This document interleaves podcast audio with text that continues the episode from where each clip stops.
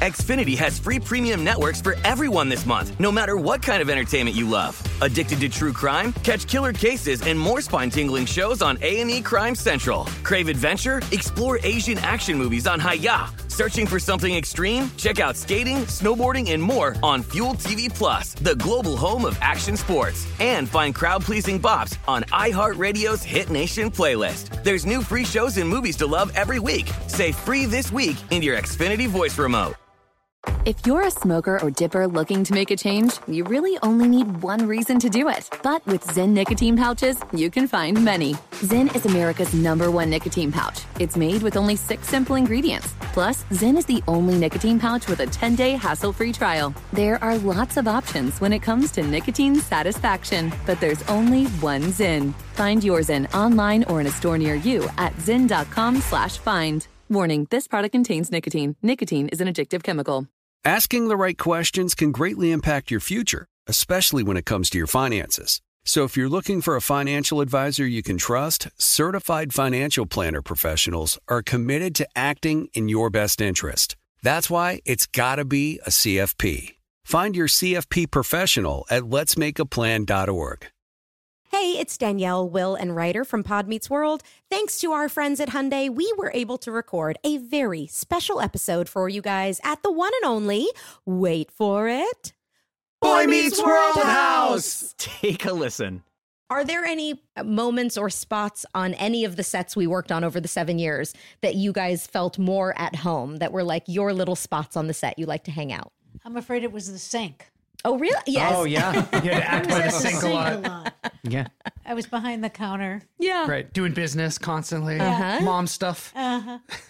disciplining you in Amazing. some way. This has been brought to you by the fully electric Hyundai Ioniq 5. New episode out now. You can listen wherever you get your podcasts.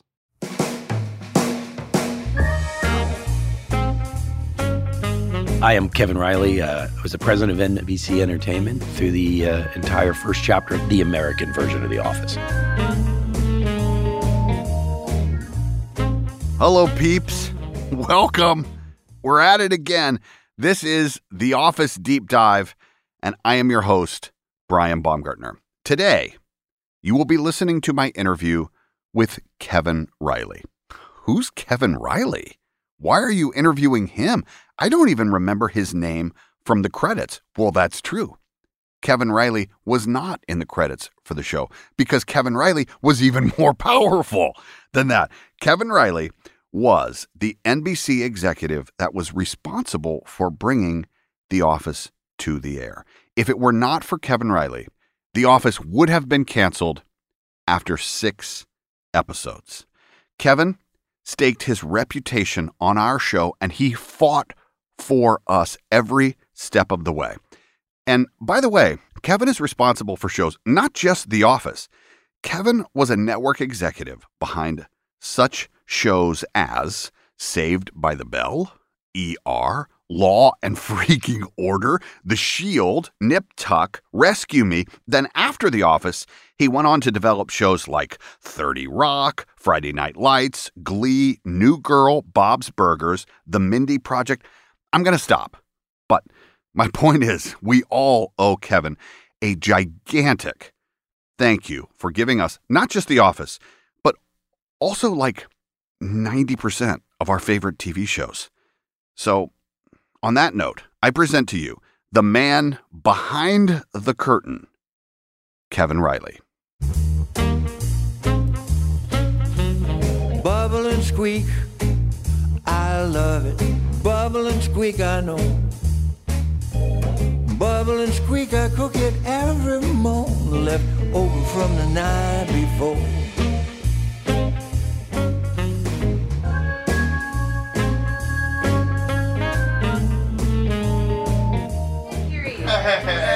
Hey, buddy. How, are are you? you? I'm great. Great, great to see you. How's everything? It's been so long.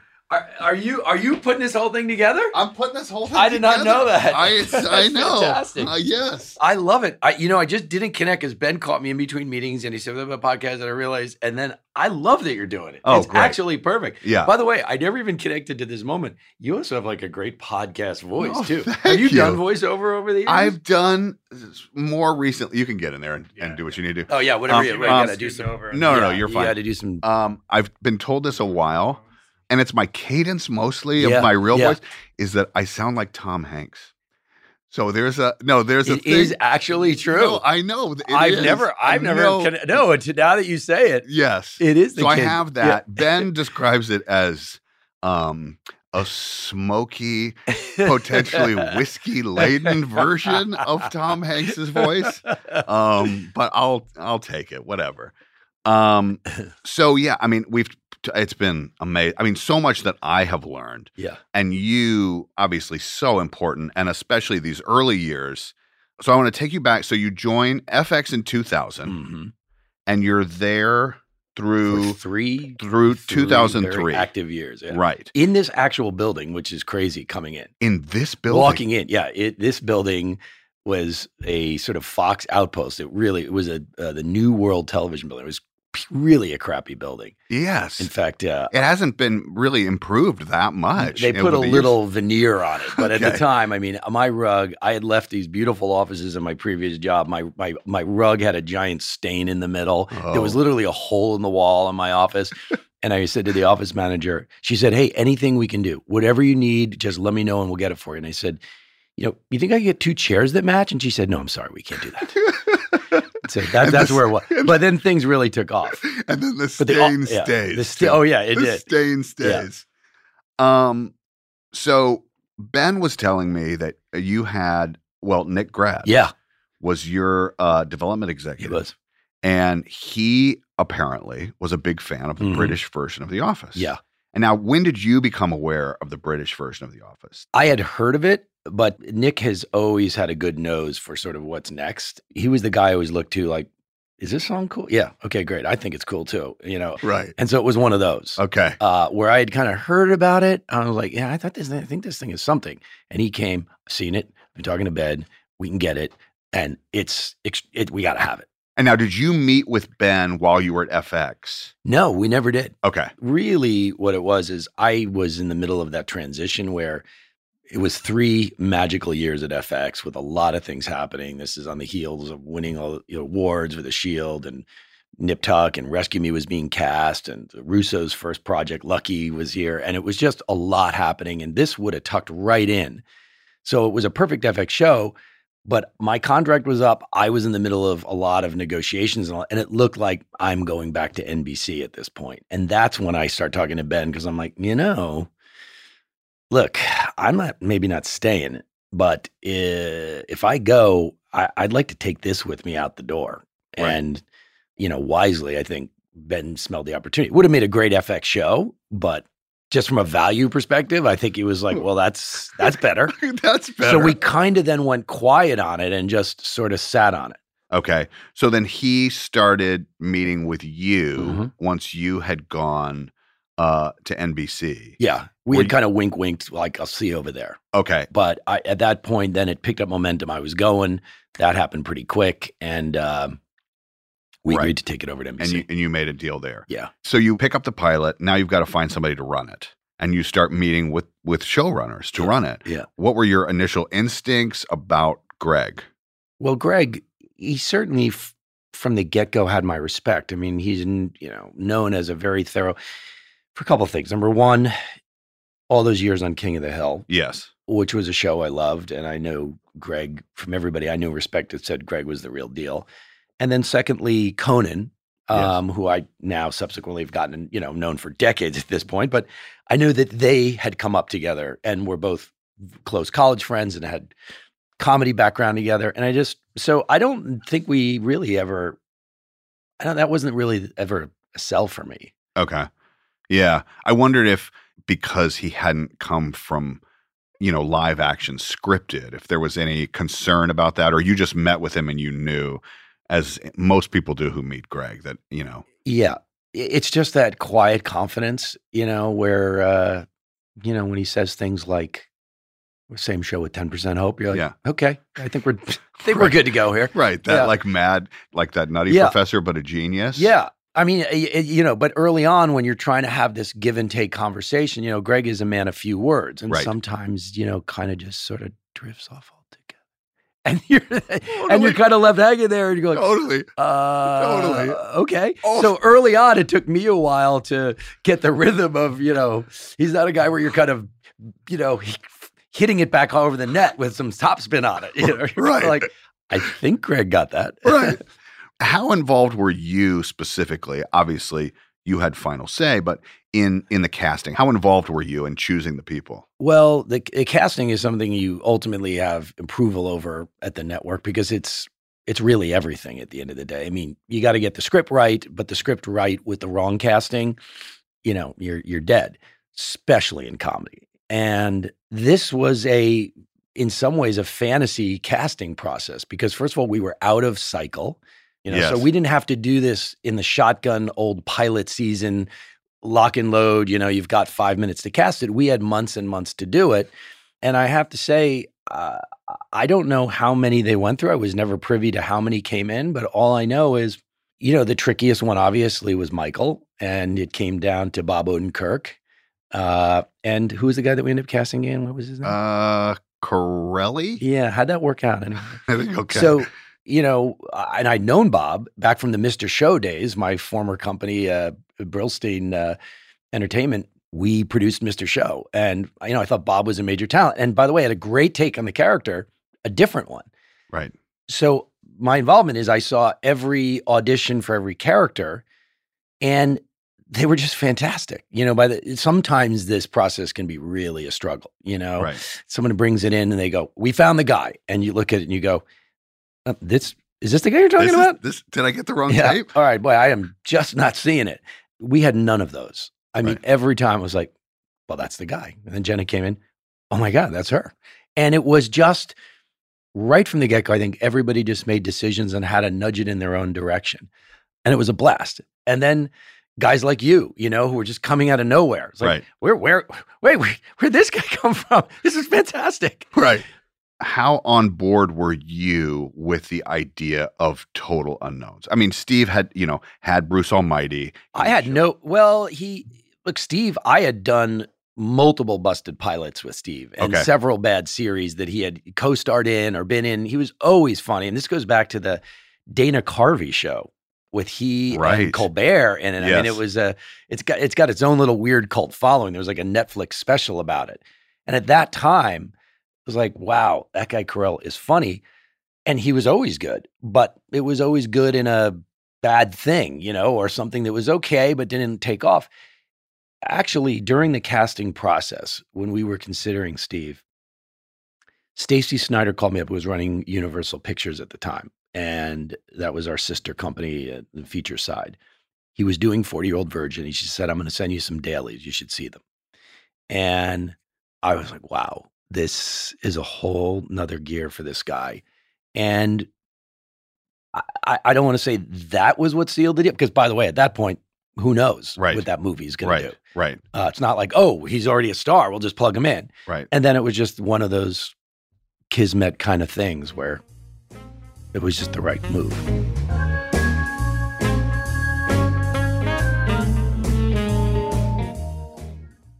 Xfinity has free premium networks for everyone this month, no matter what kind of entertainment you love. Addicted to true crime? Catch killer cases and more spine-tingling shows on A&E Crime Central. Crave adventure? Explore Asian action movies on Hayya. Searching for something extreme? Check out skating, snowboarding, and more on Fuel TV Plus, the global home of action sports. And find crowd-pleasing bops on iHeartRadio's Hit Nation playlist. There's new free shows and movies to love every week. Say free this week in your Xfinity voice remote.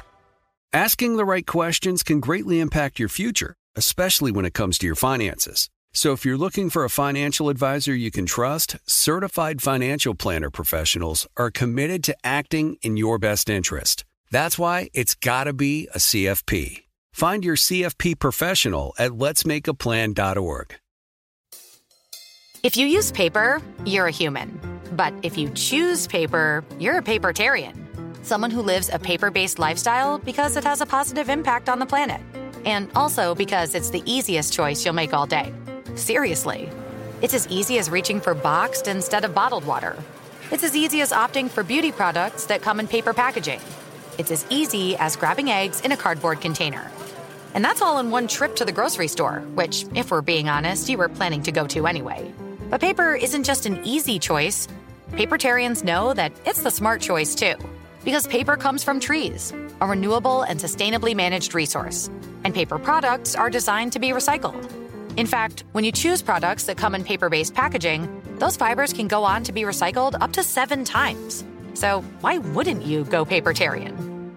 I'll wait. Learn more at howlifeunfolds.com slash papertarian. From BBC Radio 4, Britain's biggest paranormal podcast is going on a road trip. I thought in that moment, oh my God, we've summoned something from this board. This is Uncanny USA. He says, Somebody's in the house, and I screamed. Listen to Uncanny USA wherever you get your BBC podcasts, if you dare.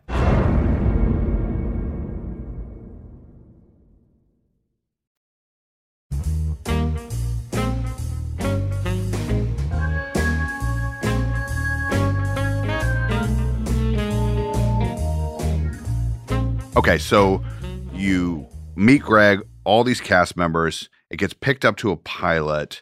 How was that received at NBC? Well, it wasn't, you know, it wasn't shown widely. Um, David Kissinger was running the studio at the time, was also really an advocate and passionate for this, and he was a co-conspirator with me. But it was still delivered it to me, and I would just say it was very slow. yes. I I was like, okay, I can see the show in there, but but man, we are defying people's patience here. Like editorially, it needed a lot of sculpting.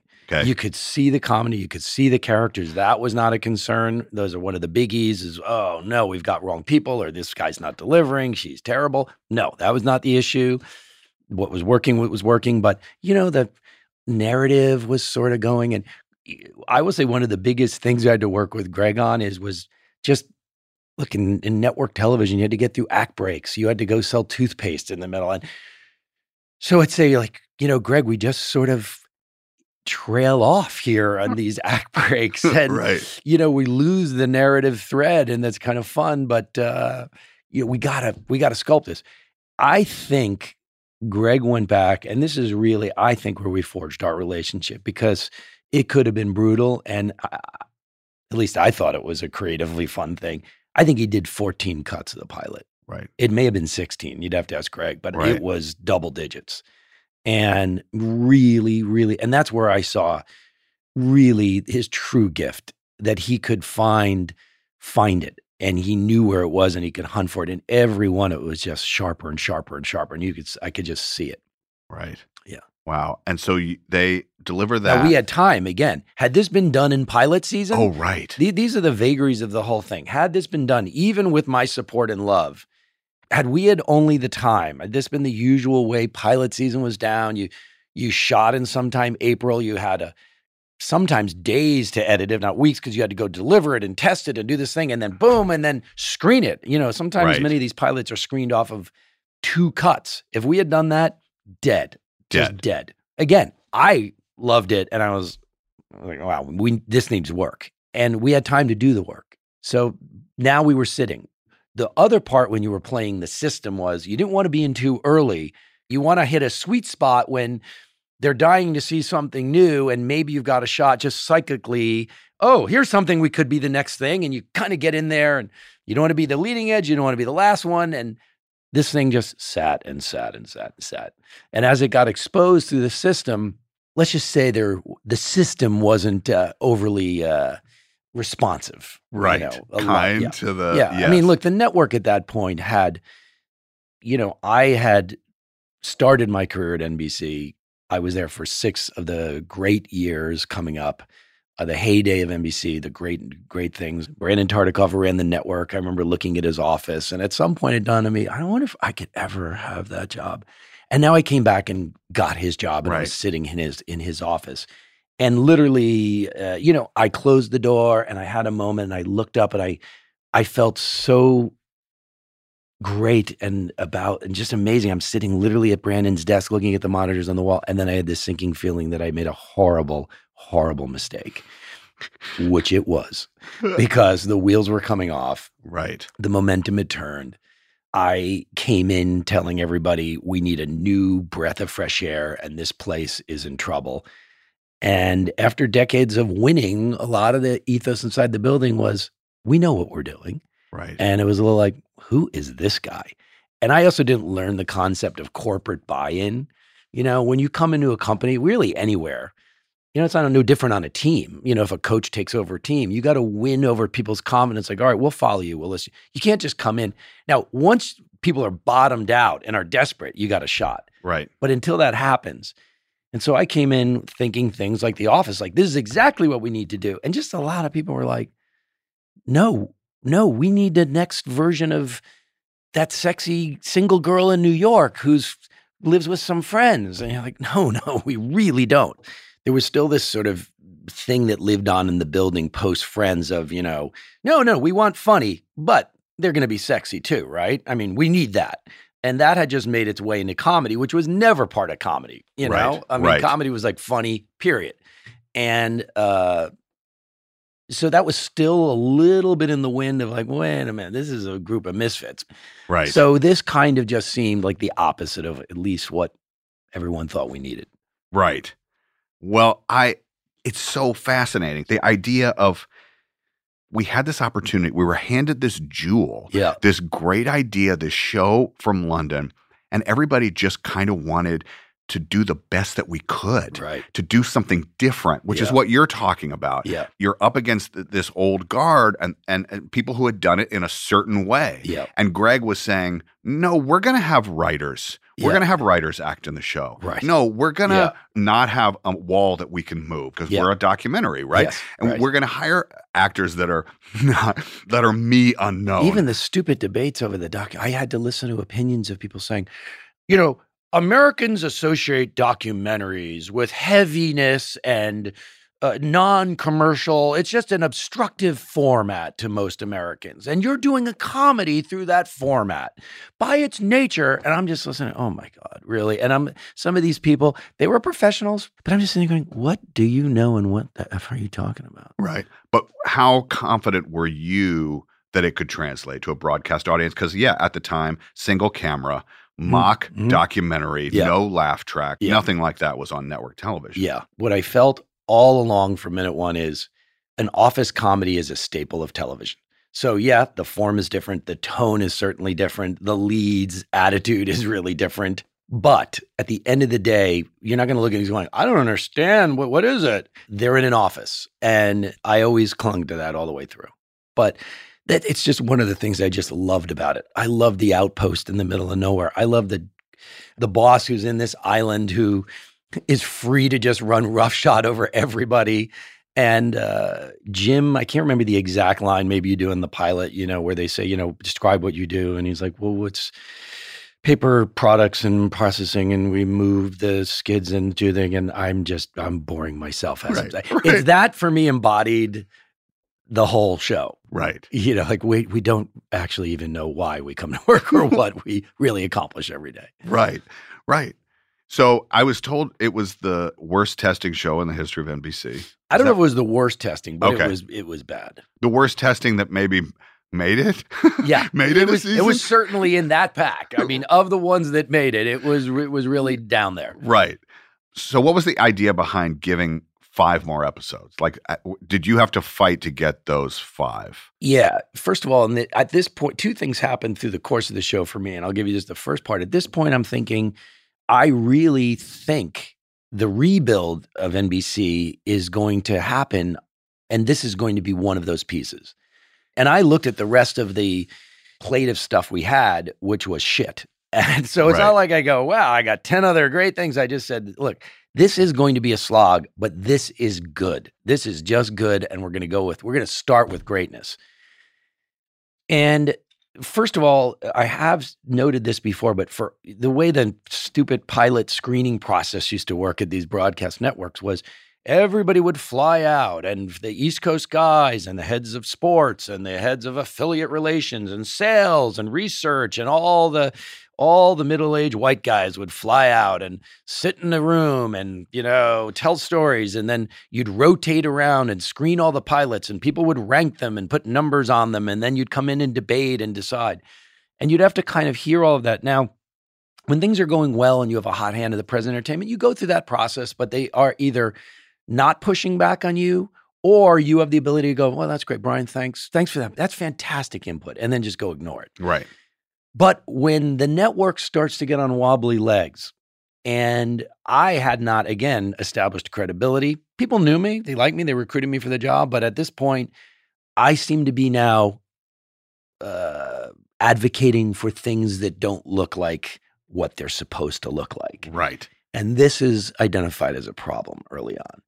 And so that gave other players more power to come up and say, let me tell you why this isn't going to work. And then they had the research. Now, so we come out of this pilot screening process, and every room is giving it, you know, 10 is the best, zero, we're going to give it a 0.5, you know, or, or one, you know, well, nobody likes it except one room. I go down, and honestly, it was the only room I was interested in. The room filled with the assistants and the associates and all the young people. Right. And that was the biggest room. Actually, there were like 40 people in there. And I go in and I say, What do you guys think? And I remember the takeaway is this not only is this the best thing we've done, it's the only thing we would watch that you're making. And it's kind of the only thing we'd watch of what's currently on the air. And I was like, Thank you very much. That's all I need to know. Wow. yeah. And I- like unequivocally, that room was, we are in. Even with the first pilot, it, it still hadn't Right. it hadn't even become the show it was. They just could, they were in. And I knew it was going to be the young audience that we were going to cling to. But that meant nothing still in selling it. It still was right. the five episodes order. And also Greg, look, Greg had made some money on King of the Hill. So he was willing, if he had, if he had fought and said, I want to, he, he cut his rate. He was willing to take the shorter order. He could have stood on principle and said, I'm not doing it. I'm not doing six. And, you know, I'm on 100 cents on the dollar. And, that, and then it would have been dead but he he loved it and he was willing to take the short and that's really basically all I could cobble out was that initial 6 episode mid-season order. Right. I love that story. And and a side note, I'm sure you don't know this, but like on the set, I Mhm. was the I was kind of the business per like the business of television really interested me. So we aired on Thursday nights or whatever, and we would be in the makeup trailer and I would be going through the numbers and and giving perspective as to why the numbers might be where they are, how they related the night before.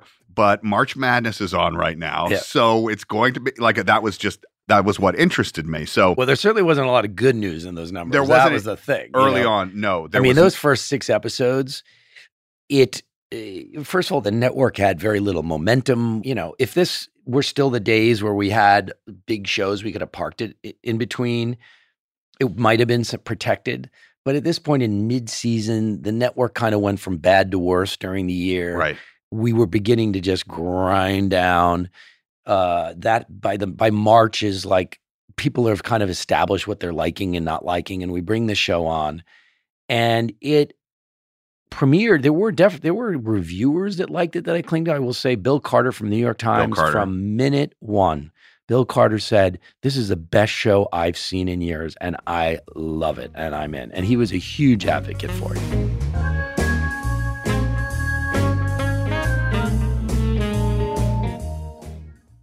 Xfinity has free premium networks for everyone this month, no matter what kind of entertainment you love. Addicted to true crime? Catch killer cases and more spine-tingling shows on A&E Crime Central. Crave adventure? Explore Asian action movies on Hayya. Searching for something extreme? Check out skating, snowboarding, and more on Fuel TV Plus, the global home of action sports. And find crowd-pleasing bops on iHeartRadio's Hit Nation playlist. There's new free shows and movies to love every week. Say free this week in your Xfinity voice remote. Asking the right questions can greatly impact your future, especially when it comes to your finances. So if you're looking for a financial advisor you can trust, certified financial planner professionals are committed to acting in your best interest. That's why it's got to be a CFP. Find your CFP professional at letsmakeaplan.org. If you use paper, you're a human. But if you choose paper, you're a papertarian. Someone who lives a paper based lifestyle because it has a positive impact on the planet. And also because it's the easiest choice you'll make all day. Seriously. It's as easy as reaching for boxed instead of bottled water. It's as easy as opting for beauty products that come in paper packaging. It's as easy as grabbing eggs in a cardboard container. And that's all in one trip to the grocery store, which, if we're being honest, you were planning to go to anyway. But paper isn't just an easy choice.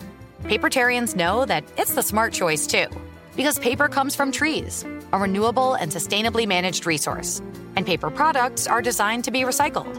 In fact, when you choose products that come in paper based packaging, those fibers can go on to be recycled up to seven times. So why wouldn't you go papertarian? I'll wait. Learn more at howlifeunfolds.com slash papertarian. From BBC Radio 4, Britain's biggest paranormal podcast is going on a road trip. I thought in that moment, oh my God, we've summoned something from this board. This is Uncanny USA. He says, Somebody's in the house, and I screamed. Listen to Uncanny USA wherever you get your BBC podcasts, if you dare.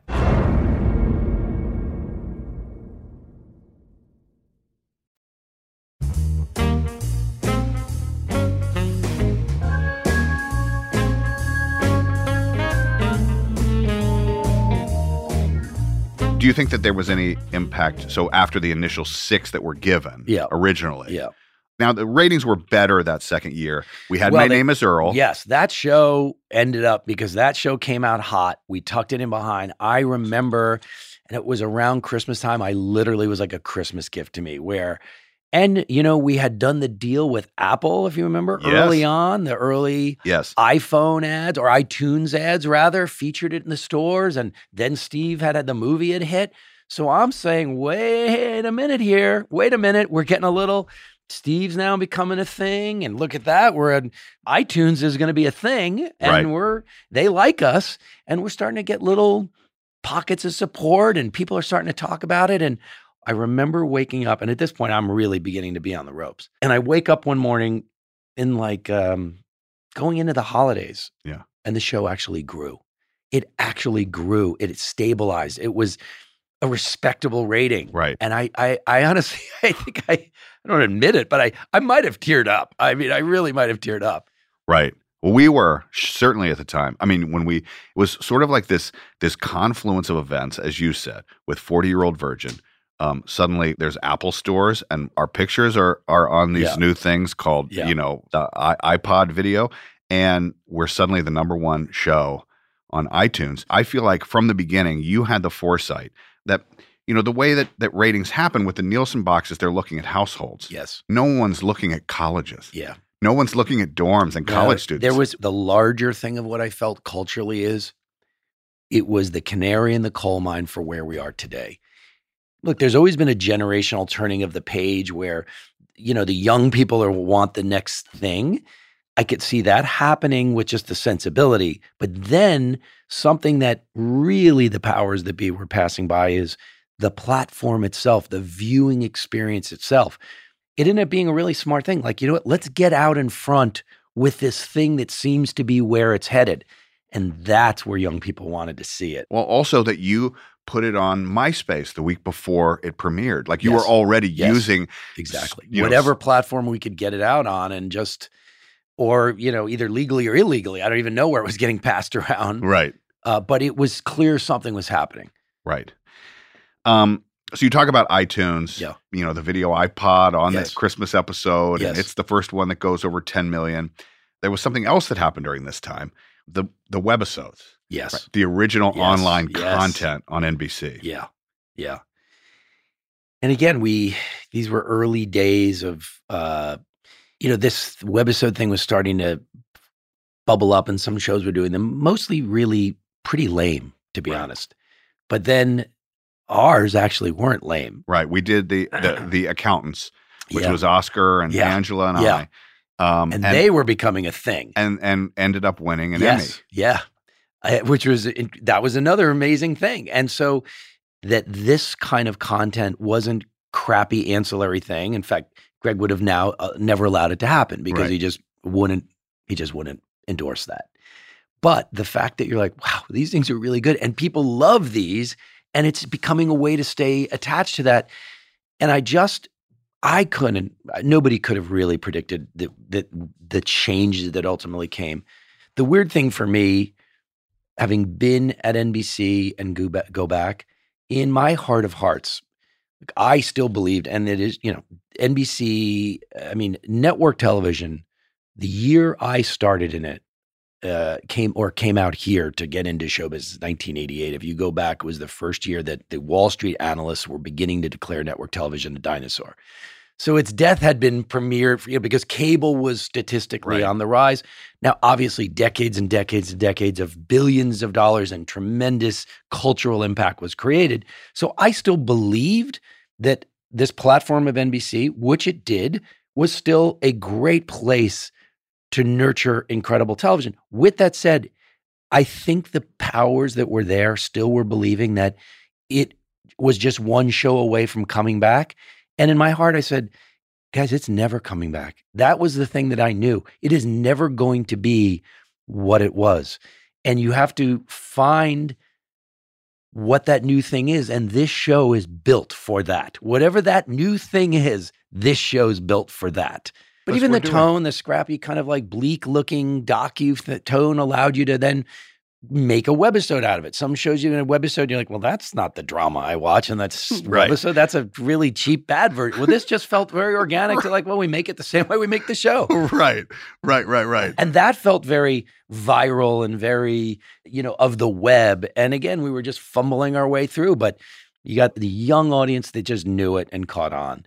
And so that's why it thrived. And that's why ultimately the culture and the landscape has caught up for this thing to then just have this next surge of life. Right.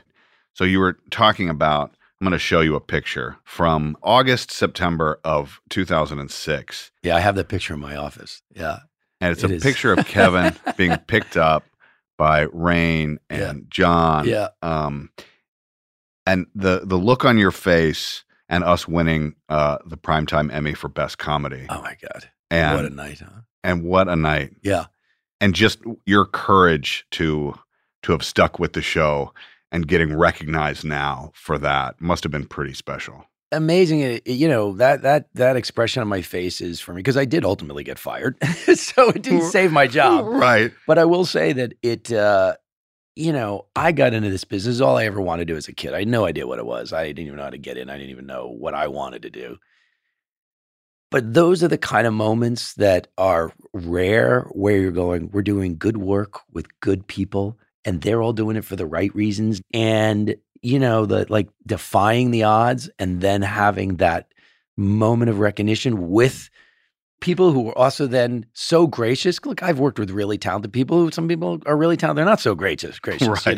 know? Right. and this was just a really special thing you know the, the tricky thing about show business is a lot of times uh, you know you don't want to meet your heroes because mm, what goes on behind the cameras is not really what you pictured that group of people to be in this case i think it really was you know i mean for the most part i have to say like A hundred percent. just yeah Yeah.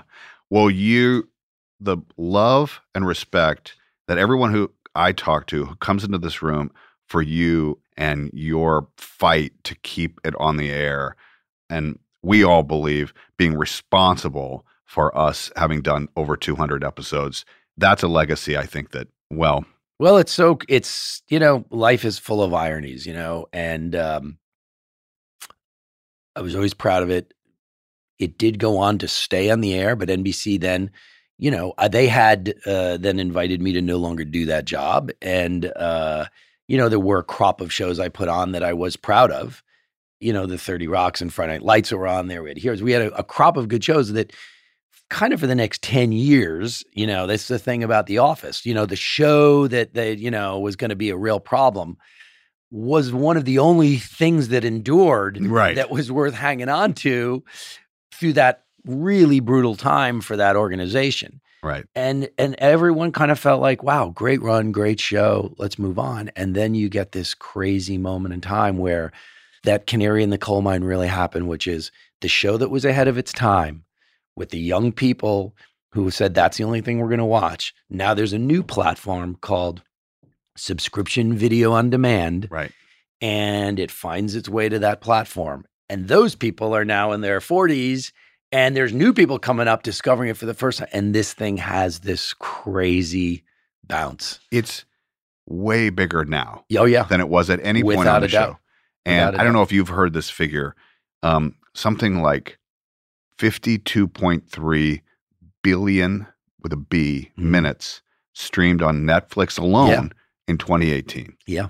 And by pretty much any metric that I can figure out, the most watched show in television right now, and we Yeah. haven't filmed Yeah. in five to six. It finally finally won the title. yeah, yeah, right? Yeah. yeah. It's crazy. Yeah. It's finally it ended up in the place where it was kind of meant to be all along. Kevin, thank you again. What a blast, Oh, Brian! it's I- great to see oh, you, it's man. so I good to it. see and, you. Uh, it's great sitting across me. I could I could do two more hours. Oh, well, thank you so much.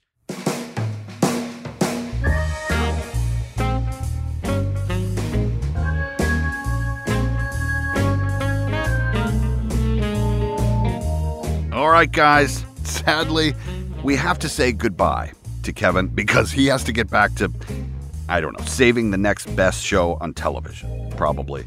Now, I have to tell you this. I wanted to wait till the end. I had not seen Kevin Reilly in many, many years when he sat down with me to do this interview, and I wasn't sure how it was going to go. All right. I didn't know how willing he would be to talk about the show. But at the end, I could not have been happier and more touched by his openness, his generosity, and his willingness truly to go back to that time in his life. Uh, so thank you, Kevin, for taking the time and for being so thoughtful. Um, I look forward to seeing you again very soon. Uh, to the rest of you, thank you for listening. I appreciate it. And we will, oh, I promise you this, we will be back next week. So come join me.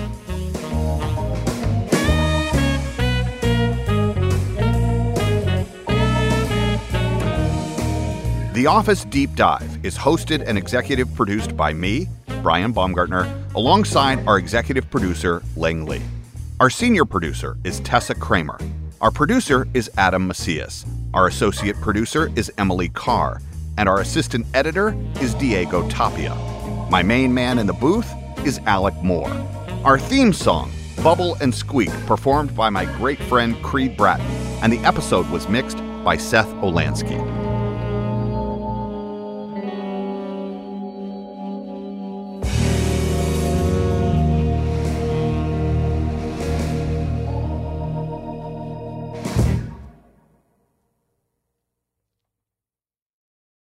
Xfinity has free premium networks for everyone this month, no matter what kind of entertainment you love. Addicted to true crime? Catch killer cases and more spine-tingling shows on A&E Crime Central. Crave adventure? Explore Asian action movies on Hi-YAH. Searching for something extreme? Check out skating, snowboarding, and more on Fuel TV Plus, the global home of action sports. And find crowd-pleasing bops on iHeartRadio's Hit Nation playlist. There's new free shows and movies to love every week. Say free this week in your Xfinity voice remote. Asking the right questions can greatly impact your future, especially when it comes to your finances. So if you're looking for a financial advisor you can trust, certified financial planner professionals are committed to acting in your best interest. That's why it's got to be a CFP. Find your CFP professional at letsmakeaplan.org. The journey to a smoke free future can be a long and winding road, but if you're ready for a change, consider taking ZYN for a spin. ZYN nicotine pouches offer a fresh way to discover your nicotine satisfaction. Anywhere, anytime. No smoke, no spit, and no lingering odor. Get in gear with the ZYN 10 Challenge and enjoy 10 smoke free, spit free days for just $5.95. Order online and start your new journey today. Warning this product contains nicotine. Nicotine is an addictive chemical. From BBC Radio 4, Britain's biggest paranormal podcast is going on a road trip. I thought in that moment, oh my God, we've summoned something from this board. This is Uncanny USA. He says, Somebody's in the house, and I screamed. Listen to Uncanny USA wherever you get your BBC podcasts, if you dare.